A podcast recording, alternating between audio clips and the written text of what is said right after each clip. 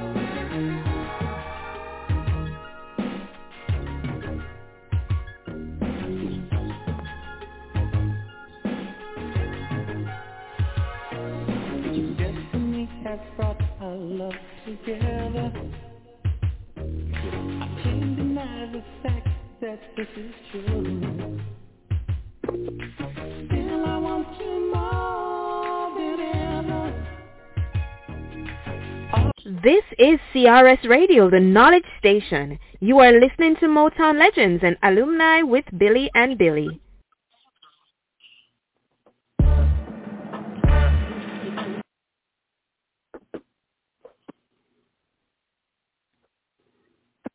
And we are live with yes, we are. Motown Legends and Alumni with Billy and Billy. And today, I know Mr. Billy Wilson, he's on assignment today. So we have wonderful Billy Tappan, and we also have wonderful DJ the TJ from the chat room. or hello, hello, hello. How are we doing hey. out there? All is good. All is good. How are you doing, TJ? And Denise? I'm doing well, man. Uh, I appreciate the call. Um, the good doctor's with us too, Dr. Denise Katatas. How are you? Yes. I'm good. It's always great to be on here with both of you guys. Talking oh, about a, Motown. That's, that's the three originals. The three originals. Yes. the three amigos. Yeah. Yes. Hey. and it's all good. Yeah. So uh, let's let's get into the uh, topic, uh, TJ. Um, we had discussed the fact of one of the uh, the miracles uh, of Motown has uh, passed away, and uh, yes, you want to give us a little update on that because a lot of people may not know. Yes, uh, oh, Ron wow. White, one of the original miracles. Uh, Smokey Robinson, one of his best friends in the whole world, besides Berry Gordy, uh, passed away. Uh, what was it? Two or three days ago. Um, I believe it was, um, uh, you know, um, a heart attack or something like that. Um, but oh. uh, he was behind. You know, he sang baritone and bass in the Miracles, and him, him and uh, Bobby and Smokey and uh, oh, gosh, I always forget the the other guy's name, but uh, Bobby was Claudette's brother. When he left to go into the military, Claudette took his place, who was Smokey's first wife. Ron White has been there from the beginning. They started singing as kids together, as teenagers, like 13, 14 years old, and they continued. Wow. They changed, you know, they were at one point they were the Matadors, you know, uh, they changed their names, and then uh, Smokey, after high school graduation, he found himself working at uh, it was Chrysler where he and Berry met. It was either Ford or Chrysler, and uh, they became great friends. And um, Smokey knew that Berry had written "Reet Petite" for Jackie Wilson, so they uh, bonded over music. Smokey was a singer-songwriter. Berry was a singer-songwriter. And a lot of people don't know this. Barry White started out, uh, in addition to being a box, he was a boxer. He also was a singer himself. You know, but oh, uh, you talking back about to Smokey, Berry Gordy? Yeah, Berry Gordy. Yeah, Berry Gordy. So, so Ron White, he sang baritone and bass in the Miracles, and he passed away. But uh, just a legend, you know, the Miracles. They were one of the flagship groups at Motown, along with uh, you know uh, the uh, the Contours, the Supremes, the Temptations, the Four Tops. You know, the Four Tops. uh, one group that had never changed personnel in 50 years. They had never changed. So you know, and uh, uh, with uh, Smokey and Ron and Bobby and Claudette, you know, they they rode together till Smokey decided to leave, and uh, a lot of people thought Smokey wanted to go. He didn't want to go solo. Smokey wanted to write, produce, arrange, uh, and be an executive since he was executive vice president of Motown. Smokey didn't want to wow. record anymore, so that's why he Right. left the Miracles. Yeah, he didn't. It wasn't about going solo. Smokey didn't want to go solo. He recorded songs years later. You know, he had "Cruising" was a big hit in the '80s, but that was because they prompted him to do that. You know, Smokey really wanted to just be a business. Right, right, Huh. and that's Be a businessman. understandable. Yeah. That's understandable. Uh, you know, for me personally, But Ron I White was think one of his best friends. Yeah. Yeah, Go ahead. I, I think personally, um, and I want to give shout outs to, uh, not shout outs, but I want to give condolences to the family of Ron White and uh, rest in peace. Uh, you know, that's the thing. That's a hard situation to go through. But as being an artist, as Smokey was, uh, being a part of the group, it gets kind of uh, repetitious after so many years. And um, and in them days, that was really the only way they could make any kind of money was doing their touring, tour stuff. So it would more it would be more practical for Smokey to actually step down and just do the the writing uh, and things of that nature, so he can get some of the publishing um, and actually do a lot better, which we see that he has throughout the years by teaming up with uh, with Berry Gordy.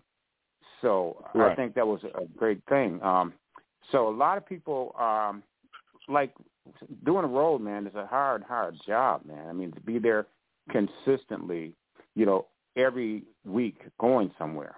That's that's a tough situation. That's tough on the body.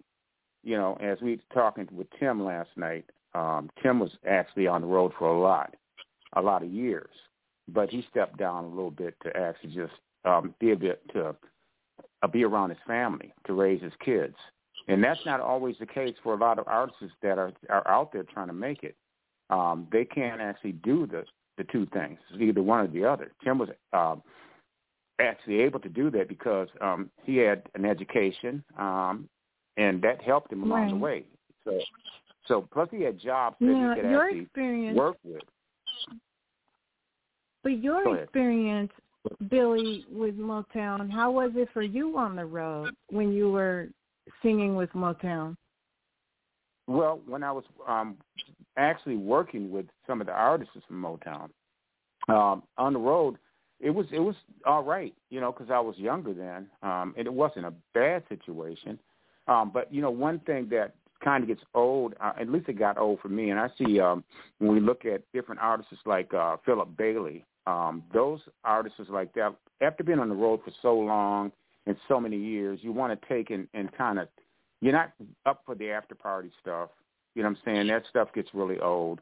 So you tend to shy away from those things. So that's why people Right. think that a lot of artists are, are just acting funny. It's not that. They they've seen this whole situation throughout their whole career. And they just want to just, you Oh. know, these guys, they have families, you know what I'm saying? Philip has family and the Verdine also. So they just Verdine is more still out there in terms of, of you know, meeting and greeting people. Philip, on the other hand, is not. He's not out there. Ralph and, and Verdine is. But that's just going back to um, the industry far as with Motown artists. Um, they're acceptable, accessible. Um, I know that that Eddie Kendricks is very accessible. Um, like doing Right. some things, uh, opening up for him. That was a a amazing situation. Him and, and David Ruffin. Um, Yeah, both Reeves, of those rest in peace. Yeah. Yes, rest in peace. Martha Reeves is Wow. another uh, a person, another talent back in the day, and um, I opened up for her years ago, and so um, she'll be coming on the, uh, the Motown show soon. Uh, we'll have uh, Kim Weston coming up. We'll have a lot of different artists coming from Oh yeah. the Motown situation.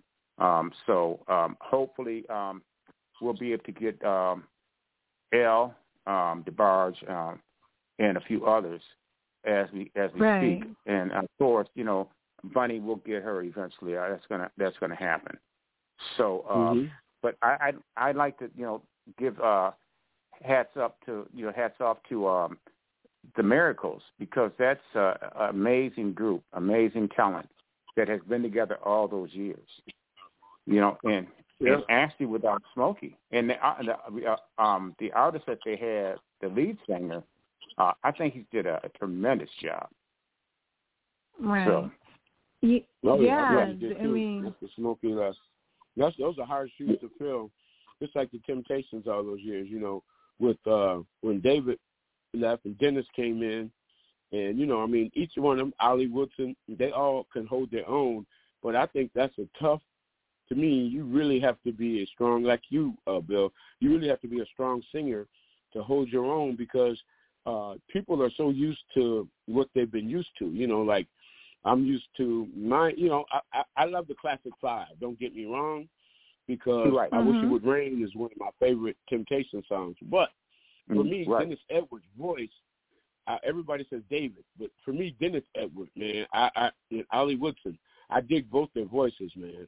You know, and then now years later, Terry Weeks, I mean, I I I, I like that too. But uh, you know, I mean, to me, the class you can't beat the classic five. I mean, they were the template.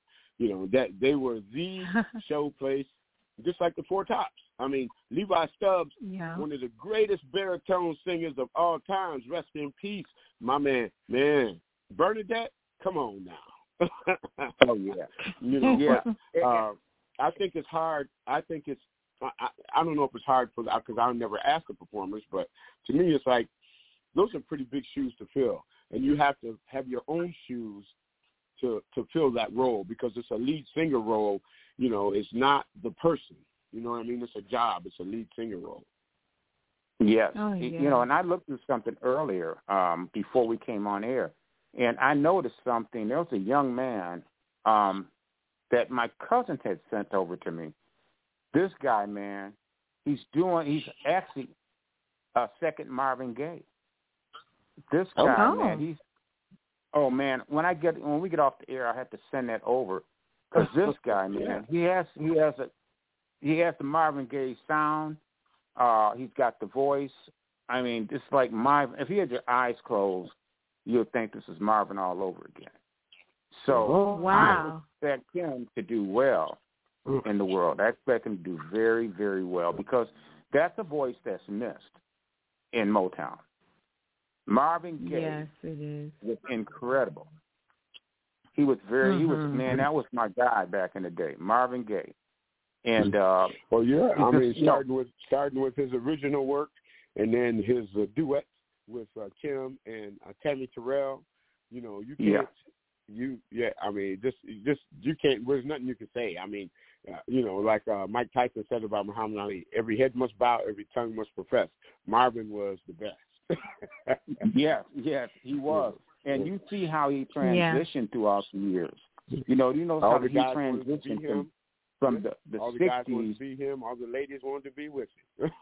yeah, but the transition from him from the uh the 60s all the way up until the 80s when he started doing things like uh um uh, what's that one of the name of some sexual healing was one and then um uh there was uh some other ones that uh, I can't come to mind right now but it was very very um very very um well how do I want to say it but the songs were very meaningful that's what Yeah. I meant very meaningful Yeah. and uh My aunt I mean, the lives right just- up the street from Marvin Gaye. She knew. She kind of knew Oh. him. hmm I never Yeah. said that. yeah But yes, um, it, because I remember when that had happened to him, the family conflict and you know the way he died. She was really talking about it, and you know Yeah. the how it shouldn't have happened. But she was right up the road Yeah. from him, from him, and I think she knew him. She knew him. yeah It was Yeah, tragic. yeah. Yeah, but what what happened here is, was a tragedy within itself because there's a lot of things going on between him and his dad, and we all know now that was a lot a big factor in that. And with with Marvin's habit, uh, the things that he is going through at that time, it was a, it was a bad mix in that house, Yeah. and it probably was. should have never went down. You know, probably should have never went down, um, but it did, and it just was a sad day for everybody that was a Marvin fan. You know, so you Oh, know, yeah. I mean, the guy was incredible, and he was like he was ahead of his time in his music because you have to look Mhm. at things. You have to look at the uh, the conditions of the world in them days and as of now because it's it's really more relatable on some of Marvin's stuff like you know Inner City Blues and and a lot of the other songs that he did was Oh, very meaningful Right. to the world. Yeah, inner city. And Yeah. I don't- Oh, I love the inner city blues. Yeah. Yeah. yeah. Yeah, I mean, it's just was one of them things, and these type of artists come along once in a lifetime, um, and and that's Yeah. the thing. Sometimes you might hear somebody that's a secondary person, but may not as be as deep as um, the artist itself. They may transition to that type of vocal, but they are actually Right. not, you know, the same same type of a person. He just sounds like just like this guy. He's an amazing guy. Now, is he going to be able to transition and and be able to fill those shoes? We don't know yet. But what I heard tonight was very very nice, and it was very um, eye opening for sure. So we're going to see how far he Oh. goes, and I can't remember his name, but he is amazing. But like I said, I will send it over. Um, you know, also when you look at um, people that take over different um, groups and stuff like that, it's kind of hard, man, to fill them, fill the shoes. You know, I, Yeah. I look at, uh, you know, you look at some of the uh, um, artists with different groups. Now, I think um, when you look at, uh, is it the Four Tops? I know they got a new lead singer, but it's kind of hard to replace um, the original. Levi Stubbs. Yeah. Yeah, Come on. You- you Billy. can't You're right replace about that. Yeah. Yeah, you can't replace that. Yeah. So it, it's hard. You know, now if you're just a band member or something like that, that's something different. But if like Heat Wave, you know, they no longer are around because Johnny the Wilder. singer's no Yeah. longer.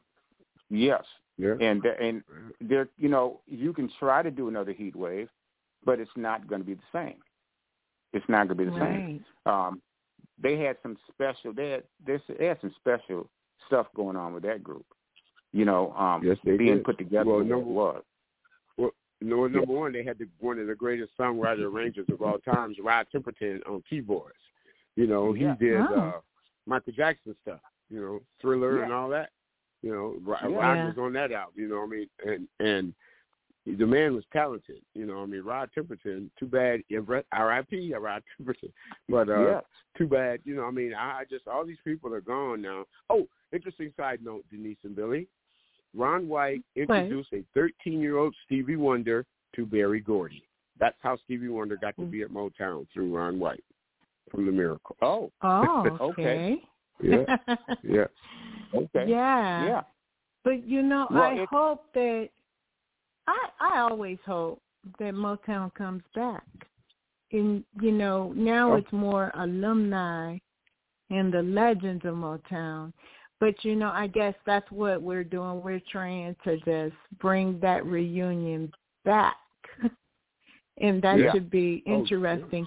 And and you know what, Billy, what would be well, I know you said later on we probably will when we get closer to the events to interview the artists that are going to perform. Like, Yeah. you know. Um, yeah, it's going to be um, relatively soon um, when we make that announcement. Um, so we have some people in mind for these uh, shows that are coming up. So we're just kind Right. of like just working out the trying to work out the dates and uh, the numbers. So once Yeah, we get that's- that, then That's going and to be a have it. treat. So Yes, yes. everybody that's listening, hey, keep listening and keep tuning in because you're going to experience some Motown interviews. And that's Yeah, going to be it's really, be really very, good. very well, nice. you are Motown. Yeah. You are That's right. Motown. What am I talking Yeah. about? Yeah. So it's gonna That's be right. it's gonna be some relatively um, great interviews coming up with a lot of the artists, and I am so glad to be a part of it and be a part of the family. Um, that I'm yet to to meet a lot of them, but you know, throughout the years, you know, I had some um, opportunities to meet some of the greats, not all of them, but some of the greats. So that's gonna come. You know, so we're just getting everything booked you know, on these artists to come in, and that people can call in and talk to their favorite favorite artists that they grew up with. right. So you know, we're hoping to do a turnaround in the industry the way uh, it has been going. It's been going just uh, left on us, and we're trying to reel right. it back in. And I I can kind of see it's getting kind of like that when I did when I had a chance to look at a couple artists that are doing some R and B stuff, and still has a little bit of the uh, the hip hop feel. You know, and I like hip hop. Mm-hmm. Don't get me mm-hmm. wrong, but I don't like the the uh, other stuff that they're doing. But if you have a different right. flavor, you know that's awesome. Because if you go back in, in history, you look at the earlier years. Now, was we were talking about this last night with uh um uh what's his name Donald Byrd. Donald Byrd was a hip hop, mm-hmm. you know, jazz back in the day. Do what? Not hip hop. Uh, what am I? What am I saying? It's jazz. Uh, it was. A, it's, uh, it wasn't contemporary. It was a different style that he did. Bebop. Oh. Bebop. That's what I was thinking. Yes. Yeah. And he transitioned over um, to a more of a, a R and B type sound. The guy was amazing hmm. on trumpet, very amazing. And then he, he uh, brung in the uh, the Blackbyrds, um, and then it right. goes from there. So the the the type of jazz that we had back in them days were very. It's, it was it was like listening to R and B. You know, it was just that because you hmm. had the uh, the jazz and you had the background singers and you had that kind of stuff going on. And it was something that um, as young students uh, of the arts and things of that nature, that kind of stuff kind of uh, enhanced us to want, want to be our best in those days. Right. And so the right. transition was very nice. And I think we're getting back to that at this point. I think it's doing a turnaround. What's your thoughts on it, TJ? Good. What do you think? Well, yeah, I mean, definitely, uh, it, it, it's becoming more. Well, one, I'll tell you, for me, one of my favorite keyboardists because I break them all down and use different. It's like um, uh, Miles Davis is one of my favorite trumpeters. Uh, mm-hmm. uh, Charlie Parker is one of my favorite saxophonists. T.S. Monk, you know, I'm just one of my favorites. But uh, uh, Chick Corea, who is very seldomly oh, yeah. talked about, you know, because he was a strong proponent and a jazz artist to his heart. You know, he stayed on the jazz chart for years. Him and Bob James and all mm-hmm. those guys. So, but Chick Corea is one of my favorite jazz artists of all time.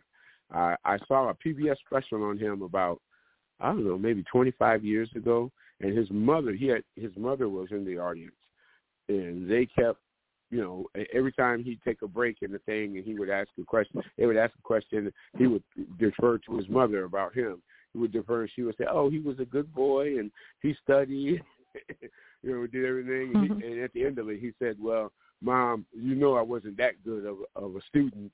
You know, to study. I mean, I did my studying and stuff, but you know, I mean, he elaborated a little bit. But yeah, I mean, jazz to me, the free formness of jazz, the fact that if you hit a wrong note, you can go off in that direction. You can hit a uh, left a hard left turn note and go in that direction and build on that song and get what it is off that note.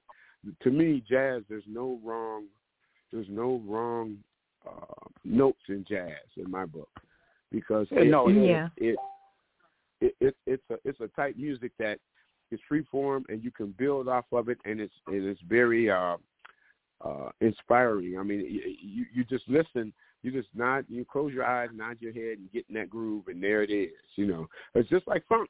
You know, funk is the same way as mm-hmm. George Clinton and James Brown. You can go anywhere you want to go. So that's the type, those yeah. type of genres. Uh, where they, I think that's why in college I was a jazz DJ. I did. uh We had a jazz station, and I did two to six uh, on the jazz um, uh, show, and I featured all kinds of guys from, like I said, Parker, Monk. uh uh, Duke Ellington, all that big band stuff, Basie, all the way up to at that time Count up Basie. to uh, yeah. Chuck Mangione, um, uh, Chick Corea, Bob James, uh, Grover Washington Jr. You know, my, my favorite song by Grover is "Let It Flow," which happens to be the so-called "quote unquote" the official theme song for Dr. Julius J. Erving, the basketball player. So uh, I uh, jazz has always been uh, always been one of my favorite art forms of music. I mean, art forms. Period. I mean, just just the the the, the you know they say music has you know to soothe the savage breast. So it just it just makes you feel great. You know, I mean, it, I right. it's hard for me to explain. I can't put it really into words, but I mean, I feel I could be down and out, I could put on some funk or some jazz, and then it change. I, my mood would change just like that. I mean, I've always been like that when it comes to music. So, but I love the freeformness and the openness of jazz. A lot of my friends who are who are uh, quote unquote blues enthusiasts who are strictly blues, a lot of them don't like jazz because they don't like the freeformness of jazz. And I right. never understood oh. that. Music is music. Yeah, Billy, just like you play music, mu- you're an artist. Music is music. Denise, you know that music is music. To me, that, oh I mean, yeah, I it sure is. Good country music. So, you know, I mean, as long as as long as long as it's good in my book, to me, as long as it's good to me, I'll listen, no matter what it is. Oh, all right. okay. Now, Billy, right. what was your and and everybody listening, those that don't know, he's going to answer the question what his stage name was when he Oh. sung with Motown. I know what it is. What is Yeah. it, Billy? Well, well, for those who know me, it's Goldie Love. That's my stage name. So I um when the, I still go underneath that name periodically if I'm performing. Um and uh, I might transition out, you know what I'm saying, to something Yeah. different. You know, but as of My um, auntie, now. she remembers you. My auntie, she Yeah. used to listen to your songs. Oh wow. She told me that. That's She had visited. She visited a couple of weeks back, and we got on the subject of the programs. And I said, you know what? You know, I think his his stage name with uh, Motown was Goldie Love. She's like, oh, okay, I know who that is. Yeah. Yes, well, yes, yes. It's just it's amazing um, situation. Um, but I, and, you know, I'd like to, I like the not- notoriety of every act that has been in this business, and maybe short, maybe long, but you know, I my my uh, career was cut short because, of course, my situations. But I am back. I am back a hundred percent. So it's not over till it's over. That's the Yeah. That's right. So on that note, we're going to take a um, a quick commercial break, and for those that are just now joining us, uh, you're listening to the CRS Radio um, with the um, Billy and Billy show on filling in uh, tonight. Will be T- Timothy Jackson and Denise Kutatis, and we'll be right back. So everybody hold their thoughts. And I think it's a good idea after the commercial to play your song. Uh-oh. Yeah, Okay. definitely. From author Dr. Denise Gotatis comes a self-help guide that will give you valuable information about the world around you in ways never imagined. The Metaphysical God in Relation to His Creation. Available on Amazon. In this must-read book, you will learn about your importance in the world and the metaphysical universe around you. You will be introduced to the metaphysical God who has a relationship with you and those around you. Whether you are aware of this or not, you come into contact with him daily. He is omnipresent metaphysically. He is in and outside of his creation. And what does a metaphysical God have to do with you and the creation around you? You are a very big piece of a huge puzzle. The metaphysical God in relation to his creator. From author Dr. Denise Gotatis is available on Amazon. Order your copy right now.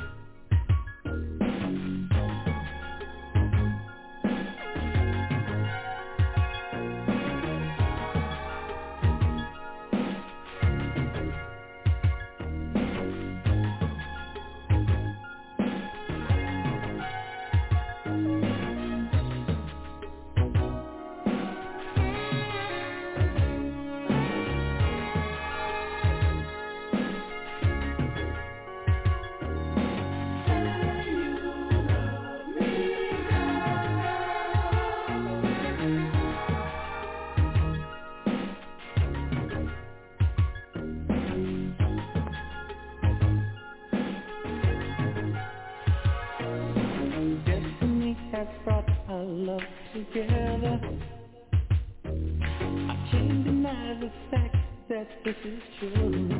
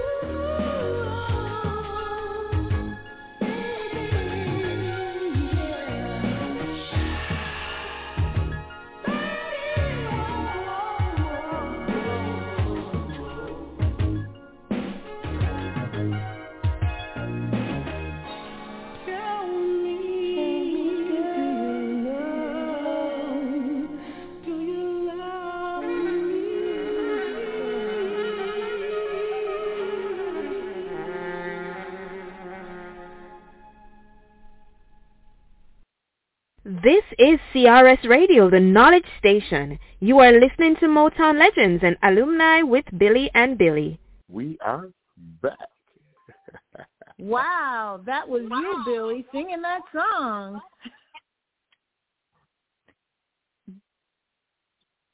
That song was good. Yeah. It, it inspires oh, yeah. you to just you, go back. I, I, yeah. Yeah. Along with uh Stingray Potter, um, Tim Cunningham, the jazz man, the sax man. Tim Cunningham is on there, and DJ Ken, the Butcher White, is on there too. Oh. So, oh yeah. Really? I remember those guys. Yeah, oh yeah. We go way back. Uh, R.I.P. Stingray Potter. But uh, yeah, I mean, uh, I remember that. I remember playing that song on the radio. That and Hurry, Don't You Wait Man, I tell you, oh man, you talk about Goldie Love. Whoa. Taking me back. Yeah, baby. I mean, I, I I pulled that one up. I got the other one impromptu, but it's like um you wouldn't even guess that Billy Goldie Love. You wouldn't guess that that's yep. his voice, but you guys got mm-hmm. that radio voice. and oh, um yeah. I I guess it definitely. encourages you more Billy to uh, go back in that recording studio. yes, he should. Got any more we written? need more songs. From, we need more songs from Goldie Love. yeah, we do. yeah, we do. And you know, it, it's an encourager to go back in that recording studio because I know, you know, it's good when you know you you're on your when you're on your program.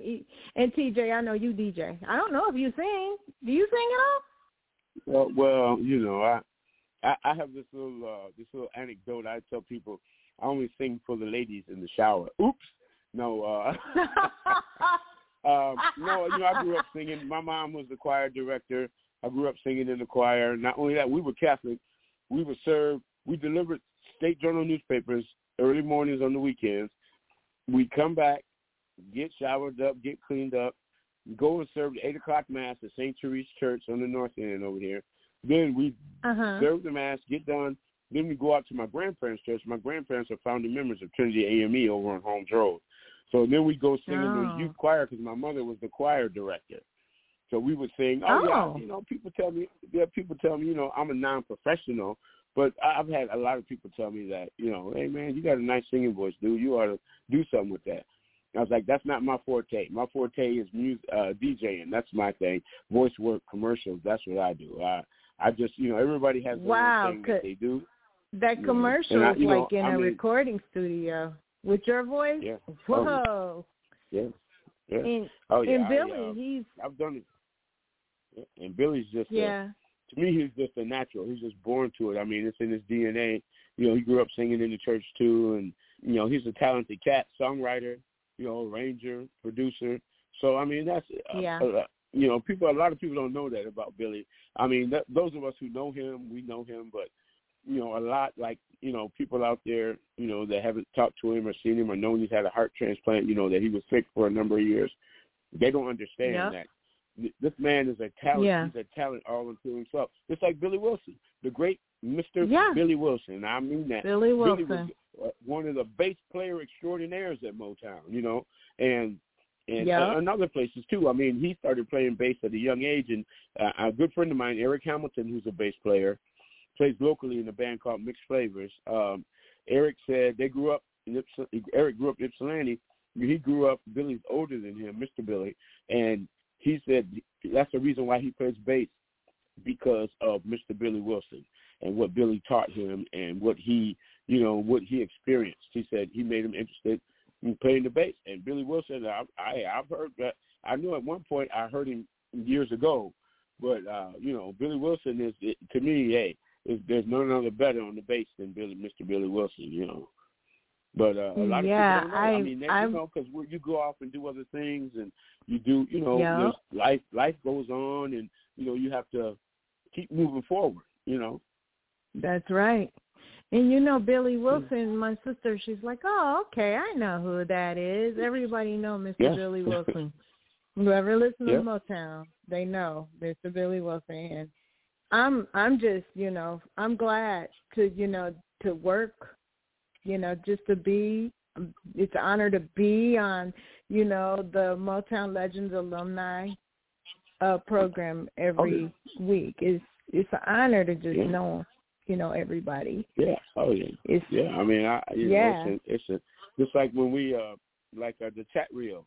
You know, we interviewed Tim Cunningham. You know, I mean, Timmy and I we all oh grew up. yeah, He, he and my oldest brother and my older cousin Eric is his best friend. Eric Jones is my older cousin, but oh, uh, my brothers they're all 3 Mhm. years old. Yeah, they're all three years older than me. So, you know, I mean, growing up into them, like I said, we used to. My grandmother's beauty shop was across the street from his dad's gas station, so you had to be nine Right. years old to cross the street. So you know, we would yell back and forth and stuff. and then when you got, you know, when like when I got nine, I was able to go across the street because the barber shop was behind the gas station. So my godfather was one of the barbers. So we, uh, you know, Tim was like, and I saw Tim playing one day. And I was like, dude, what is that? He goes, you've never seen a saxophone before, you know? I said, no, man. It was Yeah. and it was making such a sound that uh, that was one of the things. Oh, another one of my favorite artists, Phoebe, the late great Phoebe Snow, the lady with the voice like a saxophone. She, uh, Oh, I, I just there's something about that that instrument, the saxophone. No matter what it is, the tenor sax, the the the baritone sax, the alto, the soprano. There's something about the sound of a saxophone that's just so sexy. that, uh, it's got that sound, the sound Yeah. that everybody love. You know, it's relaxing. The Yes, it is. saxophone, it's it's very, and it's, smooth. yeah, you're very, right. It's, very and it's smooth. And it's smooth and it's groove. You got a nice groove. But uh, you know, it's just. I guess I could explain it, but I, I just, you know, it's just like uh, uh, I, I try to explain to people. That's one thing about DJing, uh, being a radio drive time disc jockey. Something about Right. that that medium. I just enjoy. I enjoy giving out information, and, and to me, it's like having a conversation with with a few of my buddies. That's how I. That's how I did it. You know, I I, I pretend Yeah. like I was I wasn't talking to there wasn't a you know gigantic airwaves. I was just like me and my boys, me, uh, Goldie Love, Stingray Potter, uh, Ken the Butcher, Tim. You know, like we sitting around talking, and that's how I did it. That's why a lot of people say a lot of guys sound so congenial. Yeah, because you do. It, it, it's it's really on the the personality. But you know, I mean, Right. for me, it was relaxing, and I like talking, and I do ask my daughters, Dad, you can't go anywhere without Dad yakety yakety yakking with somebody. So Oh well, that's a I mean, good I thing really though. enjoy it. Yeah, It's a yeah, I have the plus. gift. That's great. and now, Billy, uh, is he the well? Anyway, Billy, I know you're there, right? Yeah. Well, he's here. Um, he's present, but um, okay. anyway, we are Okay. we are just yeah, we're just we're just talking about the Motown because I remember you know Motown me with me growing up more so TJ because I'm probably you know younger of course. Mm. I remember just you know growing up um listening to the Jacksons, the Jackson Five. Oh, J. Five. J Five is one of my groups. Yeah. But see, I like. You're right. The Jacksons. For me, I liked everything up until they left, and then they did the Destiny album with Boogie Shoes and, and Shake. My jam is Shake Your Body Down to the Ground. I don't know I how they small, what, what they did, but that was the jam. Yeah. Doom, doom, doom, doom, doom. then- oh man, the bass line on that. was And the- then you know what? didn't play the I'm like- yep. I'm like Michael Michael Jackson just emerged from them. But no, I remember when I was, you know, that's when I was small cuz, you know, I was, you know, telling my age. I, you know, I was born a bit later, but I do remember always looking, you know, at the Jackson 5 and um Diana Ross, she was a big thing and, you know, later on Janet and you know, and Smokey Robinson and the others, you know, the younger uh, Lionel Richie and, you know, the rest of them, the DeBarges. The Commodores, yeah. Yeah. Yeah, the James. Commodores, you know. Mhm. Rick James, oh my goodness. and the um Mary Jane girls, remember that? Oh yeah, yep, the Mary Jane girls, yeah. JoJo, Coco, I forget who the other girls were, but yeah, oh yeah, the Mary Jane girls. You know that that was Rick. Rick James came out with them. Yeah, he produced yeah. them. Oh yeah, yeah. and you Sister yeah, Sledge. Yeah. Oh, Sister Sledge. Anita yeah, yeah, Baker.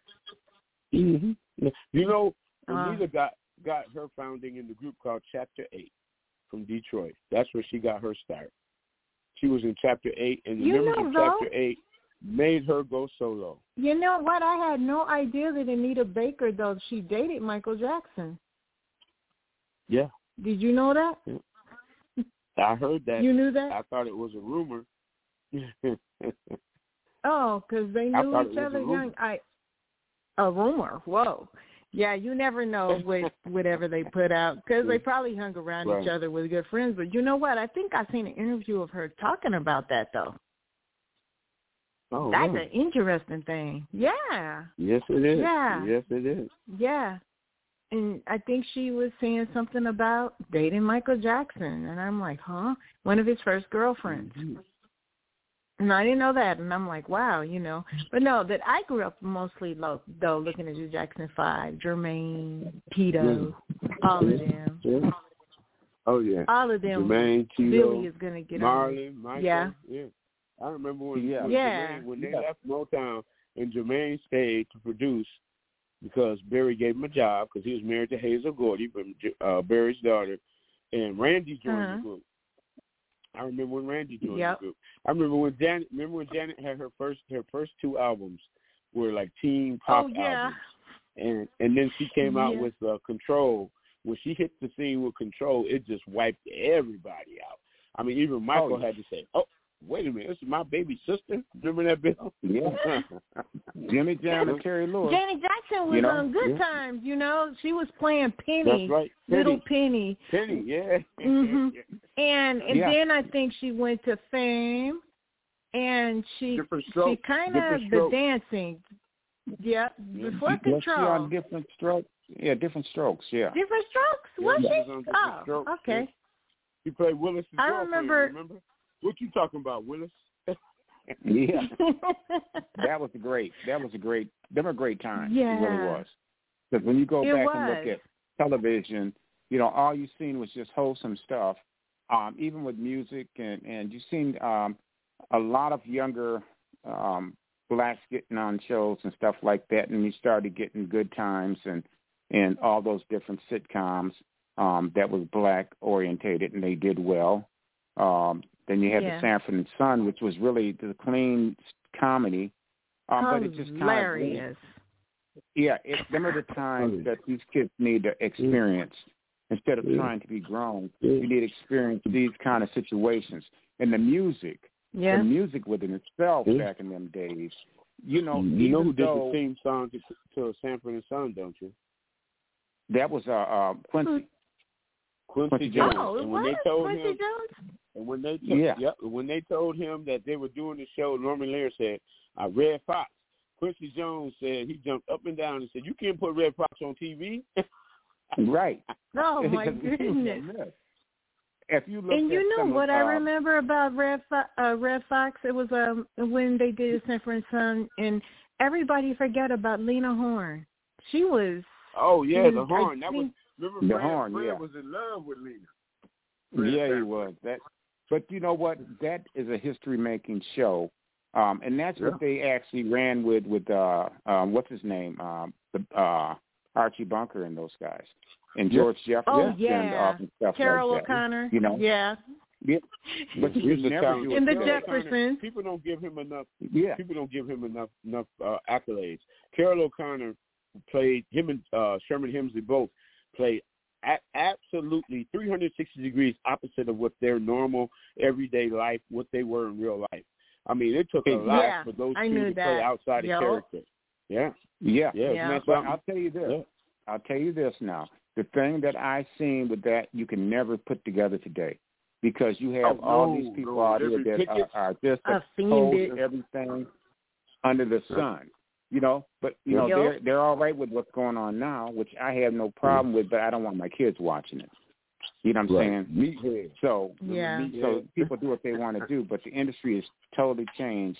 And I I don't know whether it was just the basic setup from the very beginning to get us to this point, um, to get us involved in the TV. But you know, as it transferred up, as it transitioned up, as you start seeing changes in television, and it's gotten to the point where I just can't do it anymore. I can't watch it unless it's something like some old reruns. You know, then I'll watch that Yep. stuff. Me Um, too. If it's uh, if it's something that is comedic that I, I see, like somebody like Katt Williams or somebody like that, I'll I'll watch that. You know, but outside Yeah. of this other nonsense they got going on, I I sit here and I don't I don't even watch the TV at all. But that's another conversation altogether. But you know, back to the the situation. Now, when I I grew up, I was uh my favorite artist was um uh Smokey Robinson, quite naturally, and a lot of the That's styles that. I it ironic? Yes, my cousin. Yes, it's ironic, and I didn't know at that time, but you know, everybody thought you know I sound a lot like Smokey, and so what Yes. I did, I did the transition of making the change, so I didn't sound identical to him. You know what I'm saying? Because I Right. could I could do you know, ooh baby baby, you know, no problem. You know what I'm saying? But it's I had to make I had to develop my own style, my own self. You know what I'm saying? And then Yeah. came Earth, Wind and Fire and Philip Bailey. You know, uh Oh, Philip Bailey Oh. is an outstanding, outstanding vocalist. He's probably the best I think he's the best ever as a soprano, first tenor, all of it. I think he's the best of all. And that was like my guy. You know what I'm saying? I could do some of his stuff Yep. you know, not all, because he gets kind of like, uh, you know, really up there. But I'm going to do a lot of different things here coming up in the studio when I do get back in. I'm going to do a different transitions. I'm going to do some stuff uh, that's pretty much in my natural, because I've got three vocal structures that I, two of them I don't usually use. Um, and I did it probably one time, and that's in uh, Never Fall in Love with me and Jeffrey uh, uh-huh. Valentine. Um, but I'm going to oh. do a, different, a lot of different things for the album. You know what I'm saying? Or for the soundtrack. You know, so it'd so be a couple things. So you are getting back. So you are going to get back in the recording studio. Yeah. Yep. Yep. Today was cool. the day um, that I hit the sky. Skies are the limits vocally. you know, I've been dealing with some issues, you know, but now it's yeah. all cleared up and I, I'm back. I'm probably 110% um, as of today, 110%. Thank God, because I've been I've been cool. working and working and working, and uh, I find out it's the diet, it's the things I was eating, and uh, the right. things like milk, milk and cheese. I don't drink milk, but cheese and stuff like that affects the vocal cords, at least for me. So I just oh, had to change things up. Yeah, because of the so now, mucus. Yes. Yeah. Yeah. So I'm not bringing wow. up as much as I did, you know. Um, but now I'm I'm very very comfortable. I'm ready to go. You know what I'm saying? I am cool. ready to go. So, so it, at this point in time, it, let's, in a, let's go ahead. Go ahead, Denise. Oh well, no, no, no. I, I'm good. I was just saying that it's it's just going to be very good to play your own music um, on even oh, the yeah. chat reel and and here on yeah. the program. I mean, yeah. almost inspired me to go back to the recording studio. I thought that was the funnest thing. Yeah, well, I'll tell you, it's it's very nice. Uh, I feel at home when I'm there. You know what I'm saying? So, and and the yeah. thing of it is, is, is Ray Potter was probably the look. At I've been around um, a lot of artists, even um, my friend um, um, um, Garbers and Peoples, Bernard. Wright, oh yes, amazing yeah. talent, oh, Bernard, amazing yeah, Bernard. talent. I remember Bernard. Yeah. yeah, I actually uh, he did some work for me on Hurry Don't You Wait um, and uh, Never Fall in Love, and it was actually astounding. The guy was I've never seen anything like it. Uh, wow. Bernard Wright can write a song. Let's uh, let me tell you this. This is the story, and it's kind of uh, it's kind of funny because we didn't get off very well when I first met him. When I first met him, mm. but let's do this. Let's go to commercial break first, and then I'll continue with that story. It's it's crazy. All right, we'll be back. okay. We'll be right back. All right. okay. Yeah. This is CRS Radio, the knowledge station. You are listening to Motown Legends and Alumni with Billy and Billy.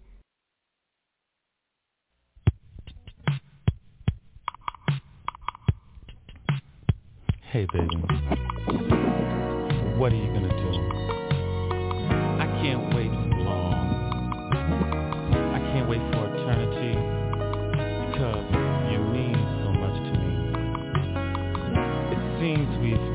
Fell apart, but I just want to say this to you.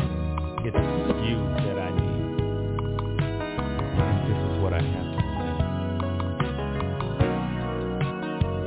Since we've been together, oh, we fit together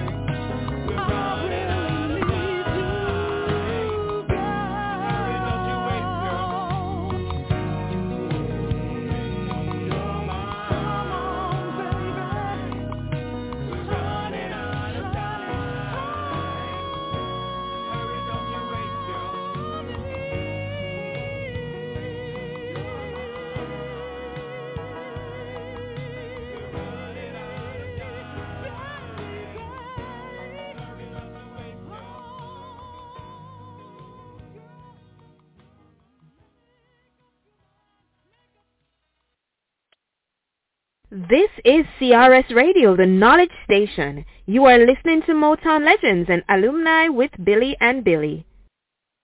And we are And back. that song, wow. No, that's my jam. Oh man, hurry, don't you Oh, wait. We're running out of time, girl. Yeah. ah, You know what? Yes, sir. Mr. Billy. Golden Love, Mr. Gold Yeah. Love in the house. Before yeah, I everybody, say anything sung else, it.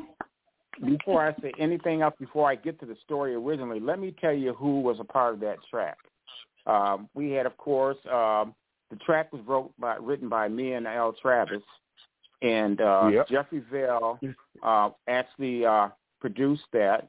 Um, and also, uh, I would give say that uh, Bobby DeBarge was a producer on that project as well, and Oh, Michael wow. Matthews was on keys. So um, that was an amazing production. I wrote that song. Um, it was a real situation. Uh, it was a uh, situation Oh. I was in with with the female, and there was we were having some really bad situations. Bad. It was a bad. It was a bad uh, relationship. But you know, Oh. that song came to me. The music came to me from El Travis, and uh, I seen it. I heard it. I'm like, oh man, I can I can write to that. And we wrote that song. me and El wrote that song in about 45 minutes.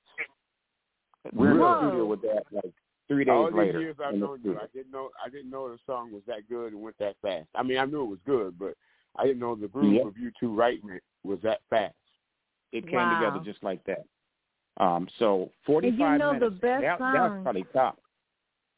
Yeah. Wow. So That the So best songs come with life experience. Yes. And that's what happened. It was one of those touching moments and it was the right track that I was looking for. Because intentionally and uh initially I wasn't going to get back into other than promoting music, but Jeff convinced me to come back. And that's where that song came from. So let's go back to the Wow. story with Bernard Wright. Uh, Bernard Wright, um, Bobby Adams actually uh, had called me one night. He's staying in uh, Dallas, Texas. And he says, hey, man, do you know a guy by the name of Bernard Wright? I said, yeah. I said, he's a, a singer, producer. Um, and I told him some of the songs that he had he had written. He says, um, 'cause he couldn't kind of quite remember him until I started bringing all those songs up. He says, well, I met him and we kind of connected. I got his number. He says, I'm thinking that maybe you might want to work with him. I says, yeah, let's let's put it together. So I talked Bernard on the phone, and everything was good. He's like, hey, man, I'd be glad to meet you and stuff. Just send the material to me, and I'll work on it. I was like, okay, because we was going to do another rendition of that. So uh, about a week later, I head down to Dallas. I'm down there for two weeks. So at this time, um, the second day, uh, Bernard Wright shows up. So it's sometime in Hmm. the evening. So we're just kind of sitting back talking, and uh, everything's going good. So I says, hey, did you uh, get the material and stuff like that? He says, yeah, I got the material. He says, but I don't have it with me. He said, I don't know where I put it at. You know, and that kind of, you know, I'm down here to record. You know what I'm saying? So I'm like, okay, Right. you know, so now I have to take and, and make a call back to have it sent overnight so we could start working on it.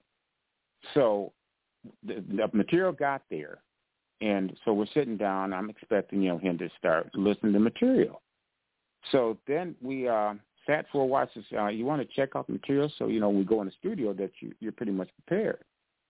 So it Mhm. all he started kind of going left on me, and I'm like, "Hold up, man!" I said, "I didn't come down here for this." I said, "I don't know who you think I am, but I'm not the one." So I told Bobby, I said, Yeah. look, it, man, I said, we can forget this whole situation, man. I just come down here to visit, and that's it. So when that happened, then he said he apologized, and after that, he he listened to the music, and uh he said, okay. And then Bobby had a keyboard in there, so we went and started working on some stuff. And so after that, Right. he just kind of fell back, you know, and, and time was getting close. We had to find a studio. So we went to Uh-huh. three different places, but at the same time, he wasn't even listening to the material at all. You know, so I'm kind of still getting kind of irritated about this. I'm like, man, how are we going to do this thing? I don't want to go in here wasting money, you know, to do this stuff. And I could be right at Right. in, in Michigan and find somebody to actually make it happen. So anyway, so we uh we find the studio ends up being at Yarbrough and Peoples. So Oh. he goes back. We go back to the house, and uh he starts. He listens to it one time. He says, "Okay." Now we still got about a day or two to go, and I'm like, Right. really, I'm I'm like not talking now. You know what I'm saying? I'm like, I'm I'm done all talked out. So I told Bobby, I'm just talked out, man. I'm gonna do it. So we get over to, uh, to the studio, and I'm like, how's this gonna go now? That brother got in there, and we pulled the track up, and he looked at the first part of the track, the first verse, Mhm. and then he went to the bridge. So what he did is the first part of it, he knocked out just like that. When he came to the bridge, knocked that out. Uh huh. It took Wow. him, it took him probably about about to build it. It took him no more Huh. than an hour, no more than an hour. I mean, I've been in the studio Wow. for you know a couple hours just to you know build uh just a, one particular song, and it's still not done. So we had 45 Wow. minutes invested into that Yeah. song done. Now the question is, who are Yarbrough and Peoples going to to do the background? Because that wasn't a part of the scheme. You know what I'm saying? Because you know I could have did the backgrounds myself, and uh, Right. he says, well, um, he says Yarbrough and Peoples will probably do it. I says, well, I, that'd be nice, you know. Let's see what they want to do it. So they uh, agreed to Oh. and uh, so we did that, and everything came out real nice, you know. But I just never released it, and uh, I had brought a track back with me. I brought, brought the music back with me, but I have no idea where it's at, and I know that it's probably long gone in the, in the system. So, you know, and it Oh. was nice. If you'd have heard "Never Fall in Love Again," TJ, I mean the the mix that it was it was actually a club radio mix. It was hot, Mm. man. It was hot. I might have. Well, that. you know, you could have- still release them. I think I heard. I gotta I have it. To, you and Jeff Yeah. wrote that, right? Yeah, yeah. Yeah, yeah. Me and I Jeff think wrote that. Yeah. Yep. And uh so No. that's the thing, but it was just kind of ironic. Um but I do I think I do have a copy of Never Fall in Love on the remix, which is like a Oh, late okay. night. Oh. You know, during the day you play you played the regular with a still I had a rap on that too. I had two different That's right, versions. you I had a rap Yeah. on it Yeah. and then I had another version that was, was strictly, you know, the, the the two verses then strictly club mix. Right. It's probably about maybe five or six minutes, and uh it was Hmm. just, it was so amazing. It was so amazing. But them are the things. That's what happened in in them days. It's like it's just ironic. But uh he's no longer with us. Uh Rest in peace, Bernard Wright. Um, and then also Bernard Right. Terry. That's what we we, we uh that was the Ready for the World studio. Bernard Terry Right. is no Oh, longer right. here as well. He's gone. Um, Gordon and Hmm. Mel, he was ready for the world. Yes, yes. So uh, I met those guys in there, and that's how Tim Tim actually got on some of the material, but it wasn't released. It wasn't released because Oh. they was having some issues uh, with the, the background singers. So um, their label decided to just go with Melvin. So you know, Oh, okay. I, I talk to Melvin every once in a while online and stuff like that. And uh, my friend, my friend's brother actually plays with him um, on tour periodically. So so it's a, you know the success story goes on and on. It's it's not over with. So I am so um, appreciative to, to all the the people that are involved in my my uh, my um, road to success.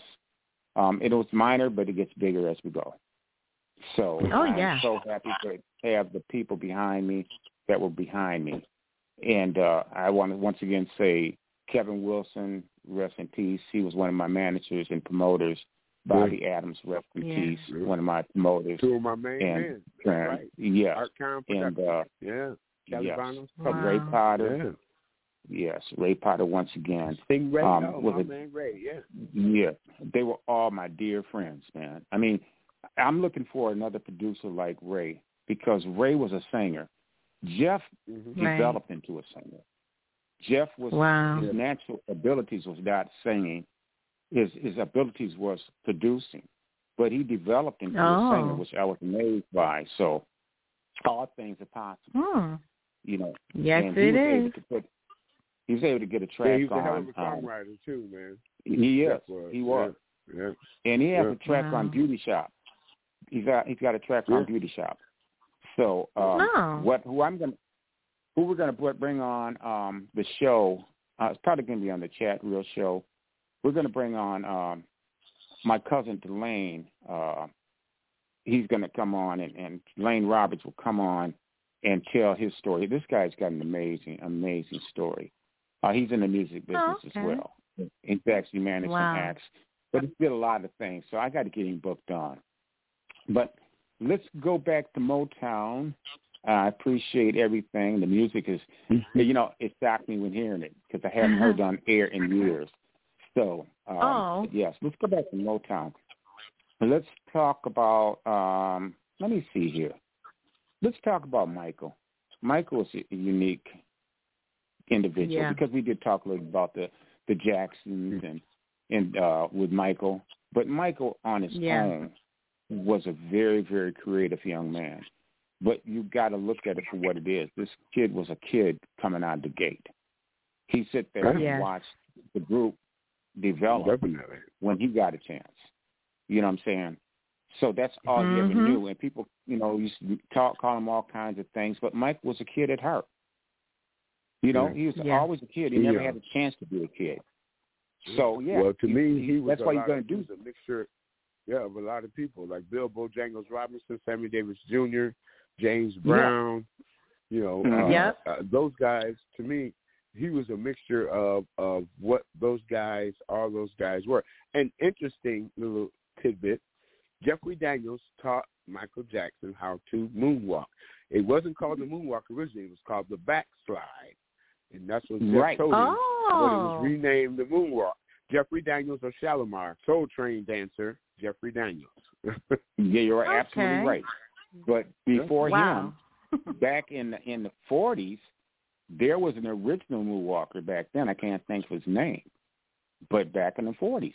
But you're absolutely right. No. Jeffrey Daniels did, and Jeffrey Daniels is also another close uh, friend, um, and also you know he's over in, and I think he's over in Africa now. He's doing um, Hmm. like a, a Star Search type show, from my understanding. Uh, that's what he's doing, Oh. but he's been very active. He's been very active. So, um, That's good. but yes, But, but yes, Michael- I mean Michael that's was- the way it should be. You know what? That's Yeah. the way it should be though. The all the older talent and the younger generation they should combine all of the Yeah. things. Like, you know, like you said Michael Jackson, it was combined with his dancing from something that was done before.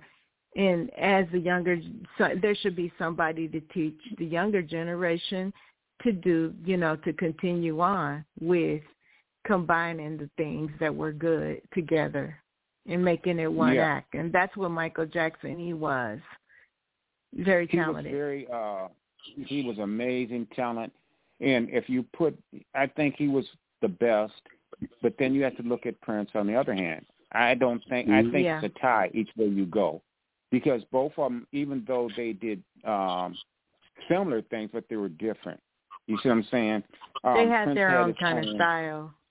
they had their own style yeah. but it, it was amazing Right. to have both of these guys that sold millions and millions of records and had uh, uh, millions and millions of fan base.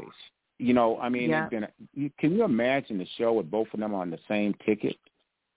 I mean, Oh, you couldn't find a a place big enough for it. I mean, you'd have to actually, Actually- take and, and have. Go ahead. I thought they were on that- one point, but that, I No, you what, I don't what think I, they ever what did. I, what I wanted to do before Michael passed, rest your soul, Michael, R.I.P., my brother. I wanted to put together an alumni show with the Osmonds and the Jacksons going head to head. I always dreamed Oh, about wow. doing that. Can't do it now because Michael's gone, but I always Right. wanted to do that because remember they rivaled each other in the early '70s. The Osmonds had Yeah. one bad apple. The Stock- Yeah. I want Well, uh, you know, all, all of them. And they were Yeah. going head to head. They they said Michael and Donnie were like the opposite ends of each other and all that stuff. I mean, I would love to have Huh. get them, especially now, especially now at their ages now. If they were still, man, could you imagine the concert venue that would be? Well, if he could have did it back Yeah. then, um, it'd have been a heck of a show. Um, but um, Michael's hands down would have stole it, um, Oh yeah, hands down. oh yeah. But if you had had Prince and Michael on a, a venue, you know where you going to do it at? Mm. It has to be someplace outside. You know, uh, I don't even think Yeah, you could put it in, it. in it You'd have to do it in on a a Air Force base or something. it That, It would just know, be too many people. about that. would be too many people. Yeah. Yep.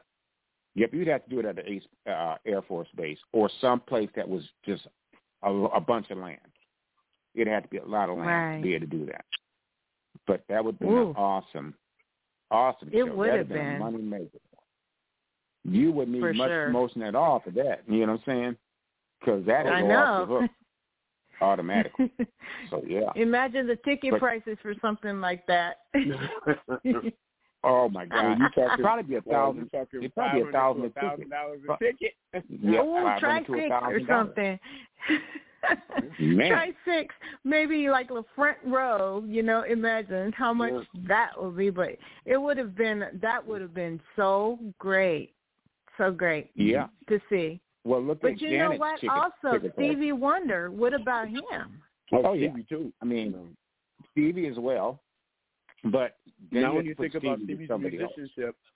what about all the songs Stevie wrote? You know, Stevie wrote the the Spinners' first big hit, "It's a Shame." He wrote "Tell Me Something Good" for Chaka and Rufus. You know, He wrote Stevie, that one. Stevie, Oh, yeah, yes, Stevie wrote "Tell Me Something Good" by Rufus featuring Oh. Chaka Khan. okay.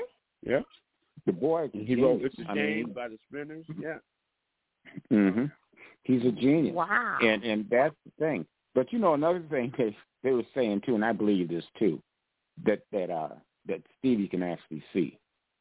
He can actually see. that's what Eddie Murphy I heard that. I heard well, that I'll before. tell you why. He can see. It's when they're doing uh We Are the World and Mhm. uh the the mic stand with the fall and Stevie caught it. Mhm. So Stevie, Ooh. Stevie could see. Stevie Wonder can see. It's just that I Eddie think Murphy said he he had him, some Eddie Murphy said he saw him drive a car around the block, Billy. Yeah, yeah, exactly. So I mean, oh my! now you trust But what Eddie you know Murphy said. I think he did have some issues um with, with his eyes because he did go to the blind school here. So there was Oh, an issue. okay. I don't he think he, was totally blind. I don't think he's totally blind. well, maybe you know, with the technology today, they got people who used to like um not be able to see. They have these new Yep. stuff that they do to the eyes, laser surgery and stuff like that. Yeah, yeah, So you never know So- now. You know. right, right. Mm-hmm. You know, I mean, with Stevie's situation, it probably was easier to, to fix versus, you know, um, uh, what's his name, um, Ray Charles. Ray Yeah. Charles, you know, Yeah. he, he, yeah. he used to. Yeah, Ray was able. He wasn't always blind, but you know, I mean, it's just the blindness was something he had to deal with, and that was an amazing Yeah. gift. Ray Charles, man, Mm-hmm. you know, hats off Wow. to him because he was Yeah. the only person outside of Michael and Prince that actually got well. Ray Charles never um after his first deal, he stopped. Yeah. They stopped getting any any publishing off of him. He had his Yeah. own He, publishing. uh, you know, he uh, he played all genres of music. He played classical. He played country, pop, R and B, soul. Ray did Ray did every genre of music ever listed ev- anywhere. If you go back and look at his history of work and his library of music, oh yeah, it's, he Ray Ray did it all, man. He did it all. yes, he did. And nobody, I don't Ray think in Charles was history good. would be able to do that. Nobody in history will Yeah. ever be able to do that. You know what I'm saying? Because Yeah, people Ray like, Charles he can't really do country. changed things. Yeah. He can't do country. He did it. And he did Yep. it very well. You know? Uh, Oh, Mhm. he can't yeah, do songs. Yeah, he, yeah. yeah, He songs. can't do rock. He can do it. He did it all. You know, and uh now, what about the achievements? Because there was another artist that I used to listen to, and that was Lionel Richie. Oh, Oh man. yeah, His Lionel. songs. The Commodores. Yeah. Come on now. Yeah, yeah. Oh yeah. the Lionel- they had then all the hits he had uh, solo. I mean that. Yeah. And Lionel Richie, he talented, talented man, talented man. Yeah. Yes. You know, Mhm. I liked him as the Commodores, and I didn't think his uh, career was going to go far as being a solo artist. But apparently, I was wrong. You know, because He it, wrote it that was song tremendous, Kenny it was tremendous career. Yeah. That Yeah. song, Hello. Hello is Oh, hello. like and you then know Lady, he Yeah. wrote Kenny Rogers recorded Yep. Lady, and it went crazy. It, went, Mhm. it crossed over from country to pop to R and B. I mean, Lionel Richie, he, you're right, You're right. He's a talented cat. Motown, Motown cat. Mm, yeah. Motown. yeah, the Commodores, they were Motown. Yeah, yeah. Yeah. they came Mhm. from uh, Very. Tuskegee. They left Tuskegee and went straight to Detroit to get a deal. Yeah. Wow. Well, you know what? Where would they be at now if it wasn't for Motown? You got to look at all these acts. If it wasn't for Motown, where would these acts be? And how many would the, them be on a label today? You know, I can only probably imagine a handful out of all that talent would have probably went to waste. You know what I'm saying? Yeah. I'm quite sure some of them would have probably found a place to go. Um, but Yeah. you know, back then they weren't really dealing with too many um black artists. You know, Right. so we had to actually have our Mhm. own to actually get anything happening. And it, even with Berry, Berry not knowing who was working for him at the time when he started blowing up, but Yeah. the, the white well, my people were man, the ones uh, who the, helped the him. sales, the sales guy, Bernie, his sales Yeah. guy was Italian, and you know, Yeah. Berry, Berry said him and Smokey in that interview that they had on, uh, was it HBO or you know the found uh, the, the the the thing they did about the founding of Motown, and Berry Yeah. said, yeah, Smokey, they said they thought that the mob owned Motown because Bernie was their head salesman, and he was Yeah. Italian. And he said the rumors that Berry goes, look, man, you know, he said rumors are rumors. He said he might have helped us sell sell a few more records. Who knows? We don't know. But he said, yeah, Yeah. I mean, he said, you know, he had all kinds of people working for him. That's what people fail to realize.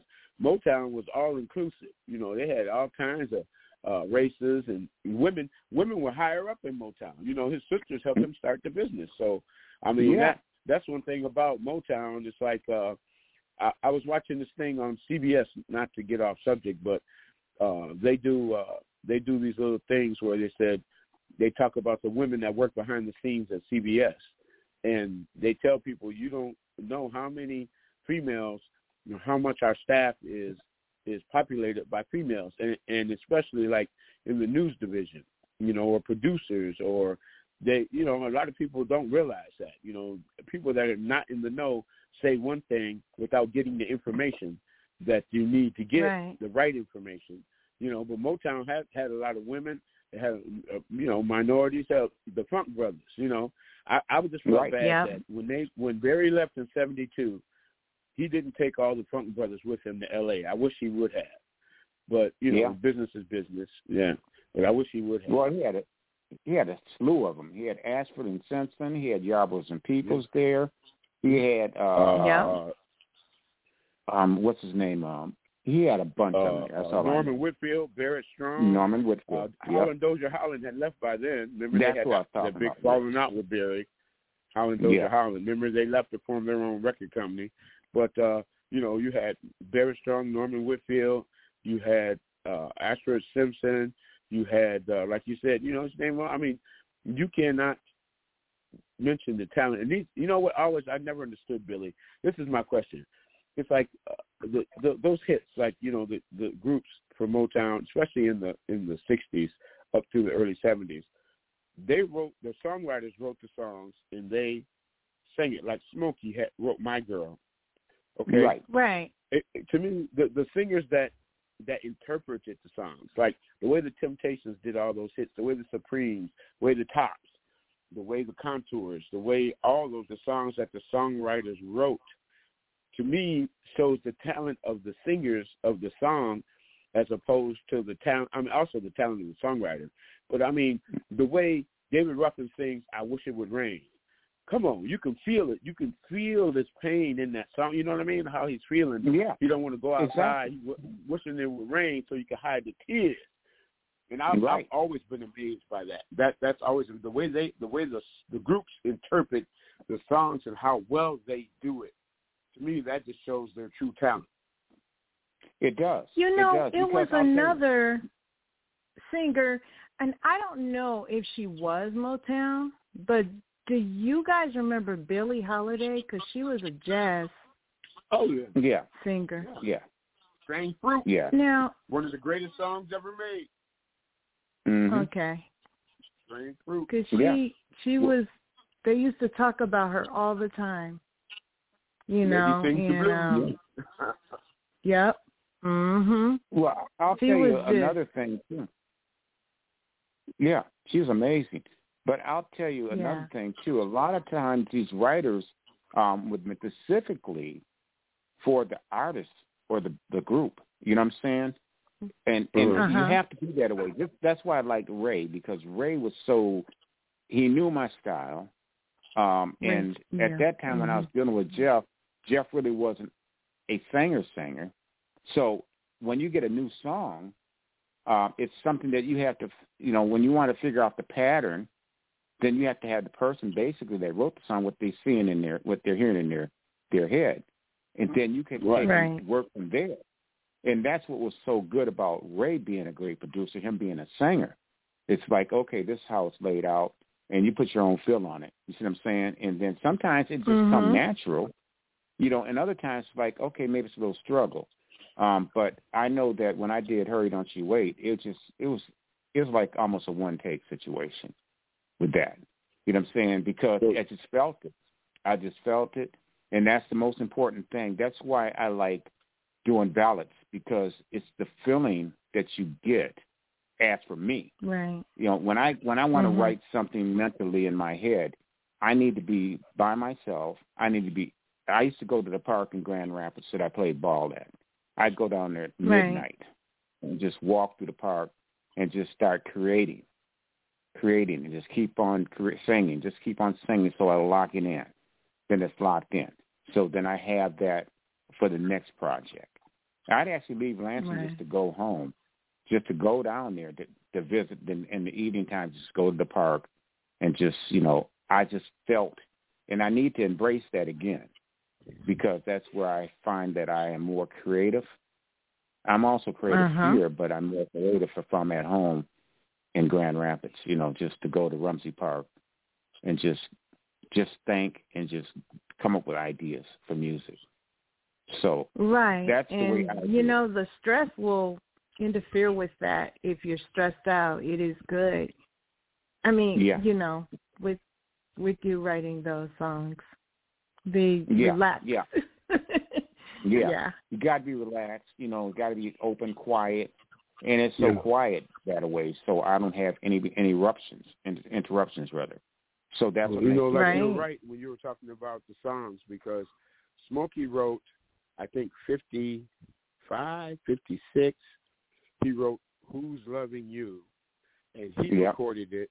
You know, they recorded it. He recorded it, but he said everybody. He said after the J5 did it, Michael did it. Everybody said, you know, would say to Smokey in concert, "Why are you singing Michael Jackson's song?" He said, "I wrote that song before Michael Jackson was even born. That was before '58. you. I wrote that song. That's my song, you know." Thank but you. uh Yeah. Michael interpreted I like the way Michael interpreted that song. You know, everybody does. I mean, he really yeah, it was just like David with I Wish It Would Rain, you know, or uh, Beauties on Yeah. Skin Deep. You you can hear I mean, it's like mm. and now right now I got Beauties on the Skin Deep in my head. I'm I'm I'm the music is going because I mean you just those songs are just unbeatable. You can put those songs on like I tell people, like uh, the Jacksons, Shake Your Body Down to the Ground from the Jacksons album when they left when they went to CBS Epic. Uh you can put Shake Your Body Down to the Ground on in a club or a bar or whatever right now and people will be like, Oh, get up and jam you know, or or or a song like um Genius of Love by the Tom Tom Club. You know, you can drop those Yeah. on or Howard Johnson, So Fine. Those songs, you know, Right. just, to me, it's it, it, they're they're endless. They're they're they're timeless because Right. how you felt when that song originally hit. You know, oh man, I tell you, my song is "Sparkle" by Cameo. Now, uh, Oh, uh, yeah, uh, that's a, that's yeah. one of my classic slow jams. If you if I if I hear that drop, if I hear Sparkle by Cameo drop, then you the big fella is on his thing. That's on. Hey hey girl, come here. Let me you want a slow drag. You know. Hey, Yeah. I mean that's on. You know. So uh, to me, it's He's like just they, but they the yeah. way they the way he interpreted "Who's Loving You," man. I mean, you know, when Smokey wrote that, he said he wrote that in what? Yeah, fifty six, fifty five, Right. fifty six. And Michael was born in '58, so he wrote that before Michael was ever even born. You know, but Michael took Mhm. it to another another level. You know, Oh my that's God! another, just yeah. like uh, I'll tell you another song, like uh, uh, Prince's, "Nothing Compares to You." He wrote it and Oh, recorded it Oh. first, and then Sinead Uh-huh. O'Connor recorded it, and it went Oh yeah. double, quadruple platinum. I mean, her version. Yeah, if you she listen to his did, version, yeah. her version sounds different from his. But you know, Yeah. that's a Prince song. The Bangles, She Manic Monday. great Prince on wrote that. that one. Uh, I feel Mhm. Now, what about- Khan. Now, TJ, what yeah. about um, what about um, Dolly Parton and Whitney Houston? I'll always love oh, yes, you. definitely. Oh, Because yeah. I'll tell you something. That was in. Remember that movie, The Best Little Whorehouse in Texas, with Burt Reynolds. That song, Right. Uh-huh. said they did that. She did, recorded it for that movie. That soundtrack, boom, and it was a mega country. I mean, it was a massive. We remember it was a massive country hit. Then Whitney got a hold of it, and it just went quadruple platinum. I mean, it just. Bla- I mean, it just hit you, hit you like a baseball bat to the back of the head. That's what I said. Yeah. I mean, Yeah. and the way she um, interpreted Yeah. the way the way she interpreted that song, just the the nuances and the the feeling of the song, you know, she hit the nail on the head with it. To me, that shows the consummate professional. You know, I mean, every time I hear it, I, said, I was I was listening to her "Don't You Wait" the other day, and I was like, mm-hmm, mm-hmm. you know, I can think back. I remember when I I remember Denise. I remember when I dropped that on air. I remember when Jay Price and I decided, say, hey, Uh-huh. Goldie's got a song. This is what we're gonna do. This is what it's in heavy rotation here. We're gonna do it. So we did it, and I, the first time I heard it, Bobby Adams played it for me in his house. The first time I heard it, and I Oh. said, "Man, that's a bad song." And he goes, "That's your boy That Goldie." is a that I is said, a very "Yeah, good yeah." song. Now I heard him sing. No, no, I had heard him sing before, and I heard his voice, but I didn't know that he because he had said he was working on this song, this you know album, this song, this uh, song. You, I didn't know that it was exactly him. And then I heard it, you know, once I listened the second time, I was like, that is Goldie. That's a bad jam. Remember Goldie? I told you that. I said, man, this song Yeah. is right, Yeah. dude. Yep. Well, It was- it you was know, amazing. there's more songs for you to do, Billy, because there's Yeah. more. There's a reason. I got it. So- It's coming. And that's why God has put me in this path with everybody that I'm connected with. And I always Yes. say it's we. Yes. It's a we situation. We make it happen. So this is what we're Oh, going to yeah. do. We're going to go to a commercial break in just a second here, but I want to let the audience and the audience know that you are listening to Billy and Billy uh, on the uh, chat with uh, Motown alumni. Motown. And uh, we will go to commercial break, and we'll be right back for the last part of the show. yes. Hello, it's Shalom, chat reelers. This is Dr. Denise Gotares, metaphysician, philosopher, and psychotherapist. I am one of the hosts of the chat reel with Billy and Friends. I'm also the host of the Black Jewish Queen live chat. I am here to announce another good friend of Billy Tappan and Friends, the writer of The Matrix and Terminator, the original Oracle herself sci-fi writer, Oscar and award-winning Sophia Stewart. Did you know that Sophia Stewart has a lineup of fantastic books available, especially for those who loved and enjoyed her written work of The Matrix and the Terminator movies? If you love these movies, you will love her books. Her latest book is quite exciting for those who love The Matrix. It is called The Evolution of Conscience, Matrix 4. That is The Evolution of Conscience, Matrix 4. In this book, Sophia Stewart talks about cracking the genetic code. This is a must read for those who love The Matrix and The Terminator. I am happy to announce this book is available on Amazon, Barnes & Noble bookstores. It is also a recommended book on Goodreads, along with her other best-selling five-star books. Number one, The Third Eye. Number two, The Mother of the Matrix. Number three, Matrix Trivia, all written by Sophia Stewart. These books are popular and they are selling fast. Order your copy today. Don't forget, Sophia Stewart's books are available on Amazon, sold at your local Barnes & Noble bookstores. You can even purchase her book on Goodreads. You can also visit her webpage at thetruthaboutmatrix.com. That is thetruthaboutmatrix.com. Order yours before supply runs out. The choice is yours. The blue pill or the red pill. Chat with you soon, little people. Bye-bye.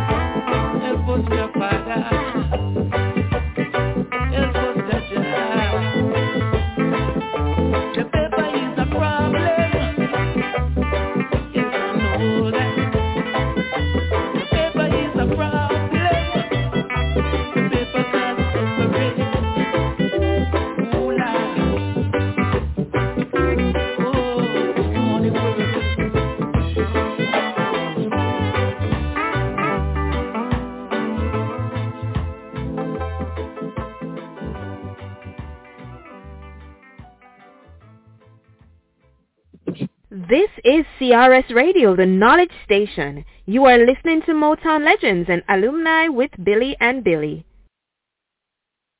And we are back for the last part of the show. I hope everybody's enjoying um, the show this evening. Uh, we are discussing and talking about Motown Act, and we are Motown uh, Motown alumni. Um, our other host is out um, on business, so we are here with uh, T.J. Jackson, and as well as as well as our friend Denise Gutatis, and we are going yes, to get back here. into the conversation. Um, we are just we're talking back and forth about different a lot of different artists, um, and as we left off the air, we were talking about um, a lot of the uh, old school artists that actually uh, actually did a lot of remarkable things in their careers. So, TJ, if you want to pick up, or, or Denise pick up, and let's go ahead and uh, take us Oh, out on this. TJ. So, yeah. Oh yeah. TJ. Uh, uh, well, I forgot. I was remiss in one artist, Jeffrey Osborne, LTD. Now, yeah. Jeffrey Osborne, you know, he just turned seventy-five in March. And, Wow. Uh, Oh. he uh, he's still touring. He's still doing a great job. He, he's in great shape, looking good. Jeffrey is the man. But LTD, Yeah. that Oh, was yeah. one of my groups. LTD, the Delfonics, the Dells, the Dramatics, the uh, uh, Blue Magic, um, uh, the Enchantment, uh, all those Stylistic. groups. Those those are my groups, man. you know, and and they all had a hell of a run. It's, Uh, you know, they all did a great job and everything. But I saw him on the interview show. Uh, Tank does it with Jay Valentine, and uh, they were talking to Jeffrey Osborne, and that's how I found out that he turned 75 in March. He's still touring. He says Hi. that there are more fans out there. He has to sing more LTD songs than his own hits because that's what the crowd wants. He said, and they're younger. He said he notices that his crowd is getting younger, but they still dig LTD because it's timeless. You can't. Great Yeah. songs are great songs. Really, that's why you know I harp on you. Uh, You know, I don't mean to bust your chops about uh, uh, "Hurry, Don't You Wait" and the other jams, but timeless, great songs are timeless. You know, and they're good, and, and and you have great feelings. Like I remember how I felt when this song did that or that song did this. You know, those are uh, my kind of groups. You know, LTD, the Bar-Kays, uh, um, uh, Cameo, definitely Cameo. I mean, hey, hey, Feel Me. Oh man, tell me about it. Oh, Sparkle. yeah. You know, that album Knights of the Sound Table, that was a blockbuster, man. I mean, I tell you, that was right on time. But you know, I mean, that hey, you know, and then you know, we can't forget about the big, the super, like Rick James. Rick James said he had he tried to outdo uh all the other groups that had. He said that's why his shows got bigger and bigger with pyrotechnics and stuff. They all tried to outdo each other. Earth, Wind and Fire, Rick James, you know, uh all those groups at that time that were that had the big massive numbers in the groups and that were you know, trying to put on the best stage show possible to give their audience and their fans the utmost, uh, you know, their talent. Uh, you know, I mean that you can't you cannot shake a stick at it. You know, uh, at one point, my daughters, I have four daughters, and when they were younger, Yeah. they used to say they used to ask me, Dad, do you have any songs made before the early '90s? Do you have any music that you that wasn't made before the early '90s? I said, no. I said, let me tell you something. And it's good. And as we come up through the '80s, I got into the, you know, once we hit the '90s, I got into groups like Dru Hill. Jodeci is one of my favorite groups of all time. Casey and JoJo, right on time. DeVante Dalvin. So Dru Hill, um, uh, Mint Condition. You know, I mean, those, those to me, those groups were, you know, just just phenomenal, and they still are. You know, I mean, it's great. Uh, Mint Condition, Stokley. Uh, you know, they they had that one jam, nothing left to say recently. Man, I tell you, Uh-huh. it's right on time. But you cannot, to me, Now, Boyz II Men. Boyz II Men, another great group. You know, I, hey, you can't beat that either with a stick. That Boyz II Men, right on time. You know, end of the road. Mm-hmm. Who doesn't know end of the Oh, road? yeah. You know, who doesn't go in the bathroom when they're in the shower? You know, although we've come to the end of the road. You know, I mean, come on, Yep. that song was everywhere. Well, I'll that tell you that this. You know, song. Hard to say goodbye to yesterday. Yeah. Oh yeah. As Oh, going through history. You know, that's actually from that's actually from the movie Cooley High Harmony that was on that soundtrack.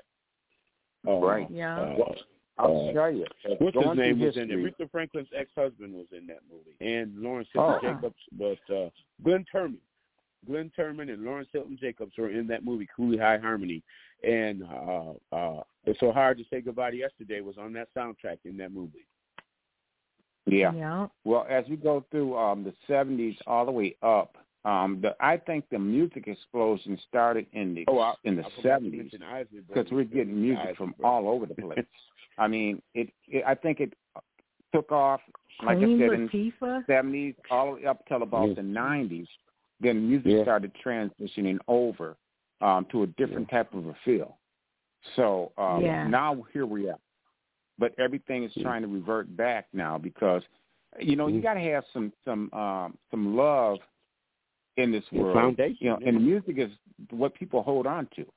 You know what I'm saying? I mean, you got Yeah. to at some point in time recognize that this is the foundation of it all, and you're right about that. So I think what Yeah. we're seeing here is is the everything's reverting back again, and it's going to still have a little feel, just like jazz changed up to a little bit of R and B feel. You know what I'm saying? And then now you got uh, R and B more of like a hip hop type R and B, and that's all good. And then you have some that will come and do R and B. You know what I'm saying? Now, when I come back with a project, it's going to have a, a probably like an R and B feel on some songs, but then I'm gonna go direct R and B on them.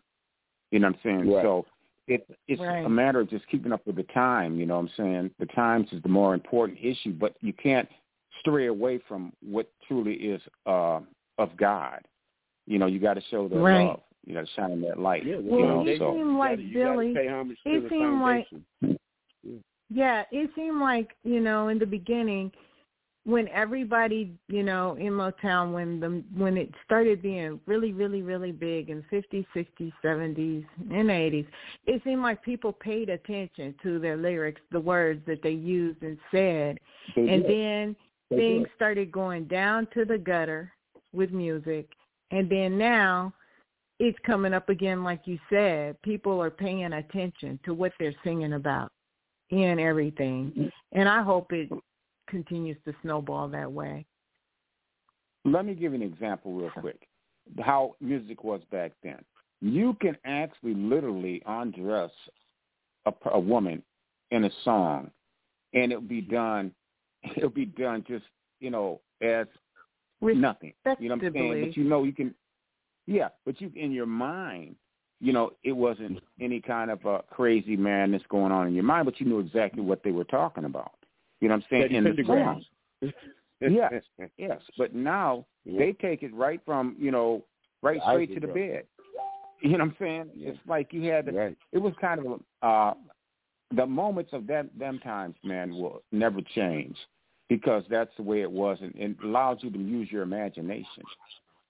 You know, and that Oh, was yeah. the most greatest thing in the world is to imagine Yeah. you're sitting there with the the the woman that you think you love. You know what I'm saying? Or you love and you're hearing this this music and you're hearing the lyrics and it just is so it's so wonderful and that's what we yeah lack we lack Yeah. that so we have to get love back to strings. Yeah. yeah, Yeah, you know, love down strings. on his knees, begging to see Mhm. you, baby. oh yeah yeah. Oh yeah so it's I just think, you so know, if you- much and so many artists i mean the pointer sisters i mean it Yeah, was yeah. the Pointer Sisters, Lionel Richie, Queen Latifah, Rockwell, you know, Shanice. Mhm. It's it's you know going And- forward. And I'll give Brian you that. McKnight. They called they called it a female Johnnie Taylor, uh, Millie Jackson. yeah Yeah, Brian He- he McKnight. young. Now he could sing his. He could sing. One of the Really greatest good. arrangers Mhm. in the history of music. One of the greatest arrangers in the history of music, Brian McKnight. You know, Yeah. I, I, Yeah. I heard, I heard, I heard, uh, I heard some producers put that tag on him. Um, and wasn't he in Commission or Take Six? One of those groups. I think he got his start. um one of them were was I either don't know if- Commission, Commission. I don't know Take if he was One I met groups. them on a Yeah. this is what was ironic. I met Commissioner on a flight going to California, and seen him again Mhm. on the flight coming back from California. Mm-hmm. So um, Marvin Sapp was a part of that group. I know from out of Grand Yep. Rapids.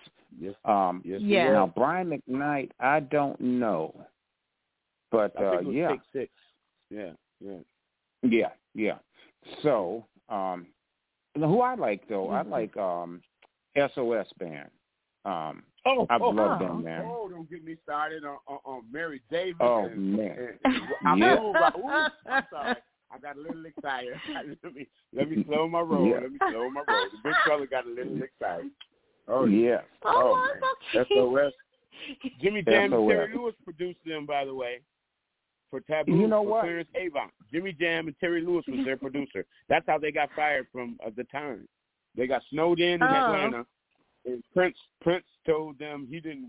Well, he originally told them he didn't want them doing side projects, but they Right. thought they could make it Huh. down there and make it back without Prince getting in trouble. And they got Right. a freak, freak snowstorm. Atlanta got snowed in. The airport. They couldn't get out of there and get back to Minneapolis. And Prince let them go, fired them, boom, on the spot. Yeah. Ooh. Well, they're amazing. Yeah, they're because they were producing group. the SOS album. Clarence Avant, the Godfather. They call him the Godfather. Tabu Oh. Records. Yeah. Well, I I love them. I might do a rendition of uh one of their songs. Uh just Oh, kind of okay. contemplating on that, you know. So Yeah, there's, mhm. there's a few of them that I'm contemplating on, but um Who knows? we'll see. We'll see how that goes. But uh, like I said, I'm Who ready. About who? Jason Bryant. Well, oh, we man, are don't get me gonna- started, Billy. Don't We're gonna be started. looking for we're Yeah, gonna be looking for some more Summer. albums. Yeah. yeah, because Well, that's you know, like pretty I said, cool. we're going to have a few people on the tracks. Um, of course, we're going to have uh, uh, my artist lyrically. She will be on um, a couple songs on that movie track, and uh, I'll have a couple of, of artists on there um, that are going to be, you know, um, up and coming. And then I have Right. some ones that I'm going to have that are, are um, royalty acts that will be on there. I don't care about any of the publishing. I just want the tracks on there. So I got to get, get clearance for that. But uh, it's all going to be good. It's going to be a good project. Uh, the album, I guarantee you, as, as soon as I get the right producer, it's going to be a smash. And I got somebody in mind right now um, that I think will work. So we're gonna we're gonna take it there. So we've got Yes, uh, and about, we got about ten minutes left to go. Yes. And uh, Uh, I guess we can you do our last words, you know, some closing uh, statements of Okay. what's Well, yet the wonderful next thing week. about yeah, the next oh Go the ahead. next the next person that we have on schedule.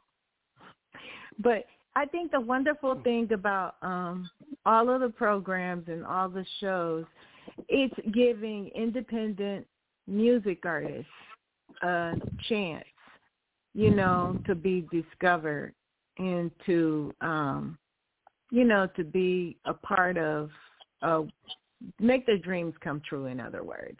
That's what I think about this. I think everything is so great.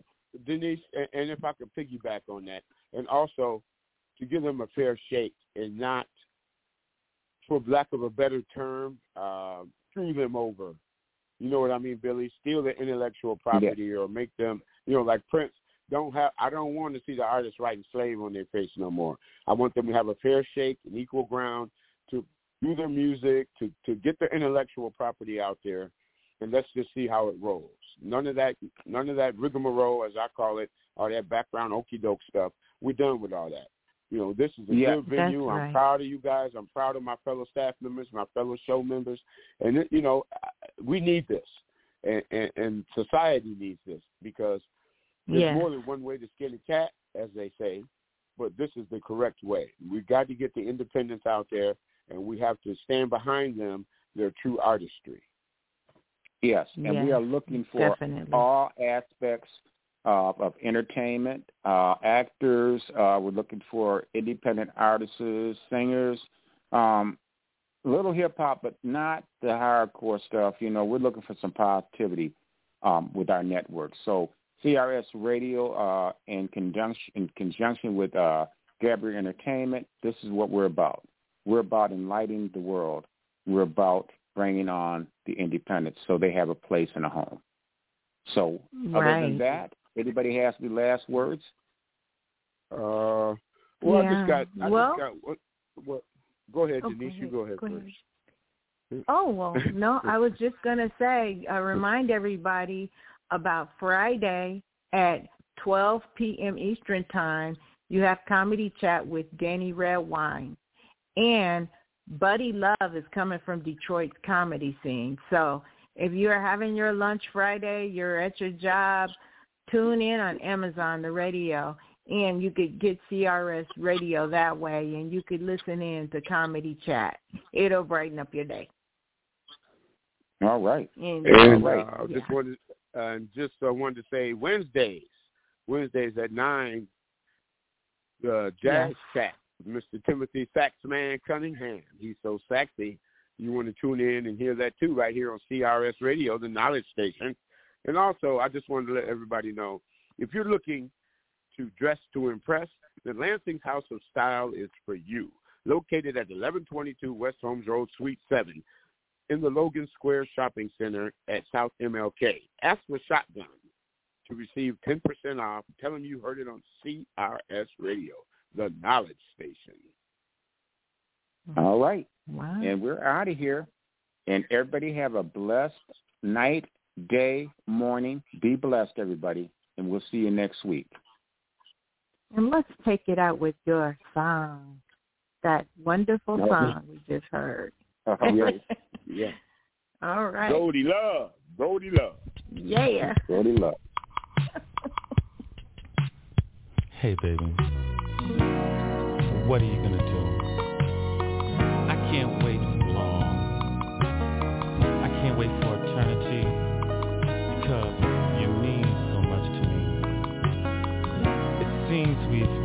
fell apart, but I just want to say this to you.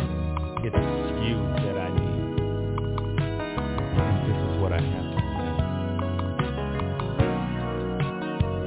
Since we've been together, oh, we sit together